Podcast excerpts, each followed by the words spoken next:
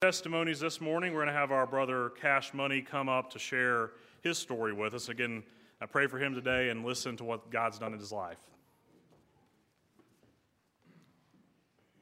All right. Uh, uh, as I was growing up, I really uh, never really went to church too much. I remember uh, when we moved here, we, I used to uh, go to Greensboro to visit my grandma, uh, and then I think they uh, sent us off to church just uh, to have a break from uh, the kids and all the all that. So me and my cousins went to church. Uh, well, I ended up getting saved at that church. I think it was somewhere uh, outside of Winston Salem.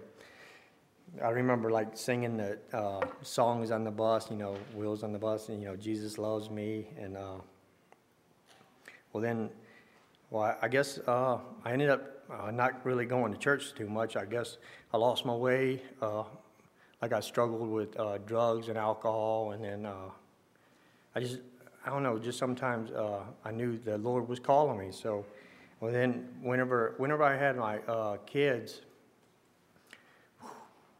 whenever I had my kids, I really, I guess, found that God truly loves us. I sort of got a glimpse of how much God really loves us, and well, then uh, a few years back, I went through some things, and I just re- rededicated myself and uh, turning back to the Lord and trying to be in His Word the best I can. And uh, I'm just thankful for uh, God's uh, mercy and forgive- forgiveness and His discipline over the years. And uh, what I've really learned is I learned that God knows the best way. His timing is perfect, and He is able God is the storm calmer, the peace giver, the burden lifter, the hope bringer.